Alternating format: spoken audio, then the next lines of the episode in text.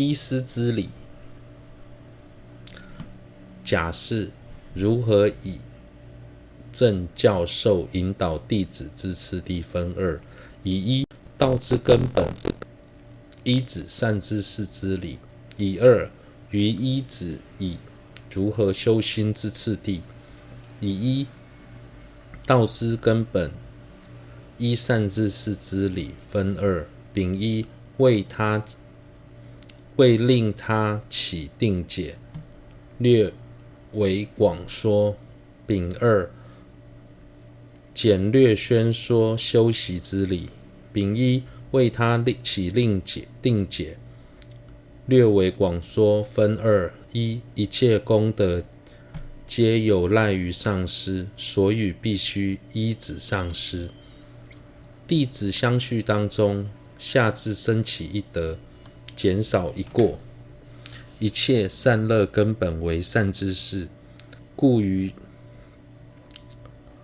最初依师之理最为重要，能使弟子的心绪中升起一分功德，减少一分过失。一切善乐的根本是善之事，所以一开始的依师之理非常重要。二、正说依止的方方式。此中分六：丁一所依善知识德相之德相；丁二能依弟子之相；丁三彼应如何依师之理；丁四依子之利益；丁五未依之过患；丁六总摄彼等之意。丁一所依善知识之德相分二：一介绍上师。总诸经典及论释中所依个别乘虽说多种，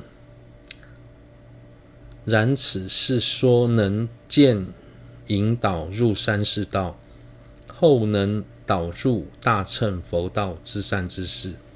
各种经典及论释中，依据论点大乘密教的观点。所提到的善知识虽有多种，但在这里要介绍的是，是能渐次引导弟子进入下、中、上三世道，最终进入大乘道的善知识。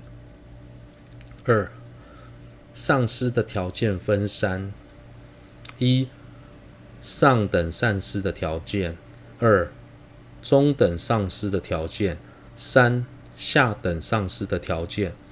初中分二：一上生自身所需具备的功德；二利他所需具备的功德。一上生自身所具备的功德，此者经庄严论云：善事调伏及净疾，德具具勤。教富饶，善达实性具巧说，悲体离厌应依止。此说弟子须依具足十法之善之事。又说云，又有说云，为调伏己而调伏他，不合道理。是故调伏他人之师，须先调伏自身相续。若尔，须何如何调伏耶？随意修习，于自相续妄取正功德名，全无益处。故须一种符合佛教总相之调相续法。此即定为三种学法学宝。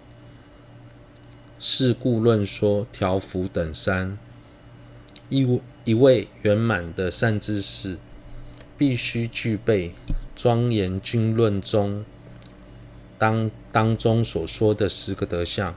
善知识说法的目的是为了调伏他人，如果没有能先调服自己，又怎么能调服他人呢？所以想要调服别人，必须先调服自己。那么，应该用什么方法来调服自己呢？只有学问、心地善良、品性良好是不够的。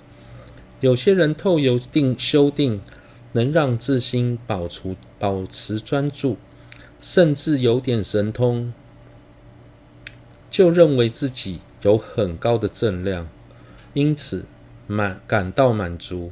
其实那对于调伏心绪完全没有帮助。若想调伏心绪，就需要一种符合佛教整体内涵的调心方法。也就是戒、定、慧三学，唯有透过三学才能调伏心绪。所以在论中先提掉了调伏、即净寂三点，这三点。此中一调伏未觉邪，如别界多经云：“恒常勤策意。”心马犹难御，百力增顺贤，此即别谢脱。如驯马师以上等闲调伏野马，根如野马，随邪尽转。若彼去向非应行时，应当自伏，由学戒律。历历去向所应行品，调伏心马。这当中的条幅是指觉学。别谢托经说，众生想行善时，经常要花很大的心力，却还是无法驾驭自己，如同野马的心，所以必须用以上百根利刺所制的。成的弦来制服这匹心马，而正是别谢托戒，如同驯马师以最好的弦来调伏野马。我们的六根常被颠倒的外境吸引，不断的造恶业，像野马，难以控制，所以应以学习律戒。如果发现自己的行为有所偏差，应该马上调整，尽力行善，以戒学来调伏心嘛。二，即于诸善恶行之行止，由依正念正知，令心极静安住于内而生定学。在了解是非善恶后，透由戒学遮止恶行，行承办善行，以此作为基础；透由正念正知对治善乱，让心专注的缘在所缘境上，升起定学。三净寂依心堪能知奢摩他。观其真义而生慧学，升起奢摩他后，行者能控制自心，并依此心观察诸法的真实义，了知无我而生慧学。在调伏相续时，经论中有提到对治由小见大。所断由粗见细的道理，一开始透由小的对治，能够断除粗的相所粗的所断。如果想进一步对治细的所断，就要升起更强大的对治。譬如清洗一件脏的衣服，刚开始轻轻的搓揉，就能除去明显的污垢。但细微的污垢就必须大力反复的搓揉才能洗净，因此对治是从小渐渐变大，所所断则是从粗渐渐变细。三学中的戒学最主要是调伏十十二业道所为首的初分恶行。当中又以身与意的恶行为主，透由戒学调伏出分的恶行。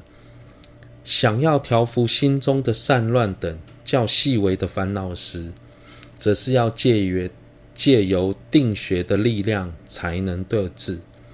最终，若想要调伏烦恼的根本无明我执，就必须升起慧学。以证得无我的智慧，将它彻底断除。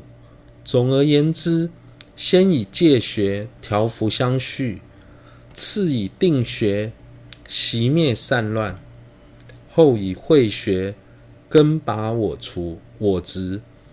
借由三学调伏相续，才是符合佛教整体内涵的调心方法。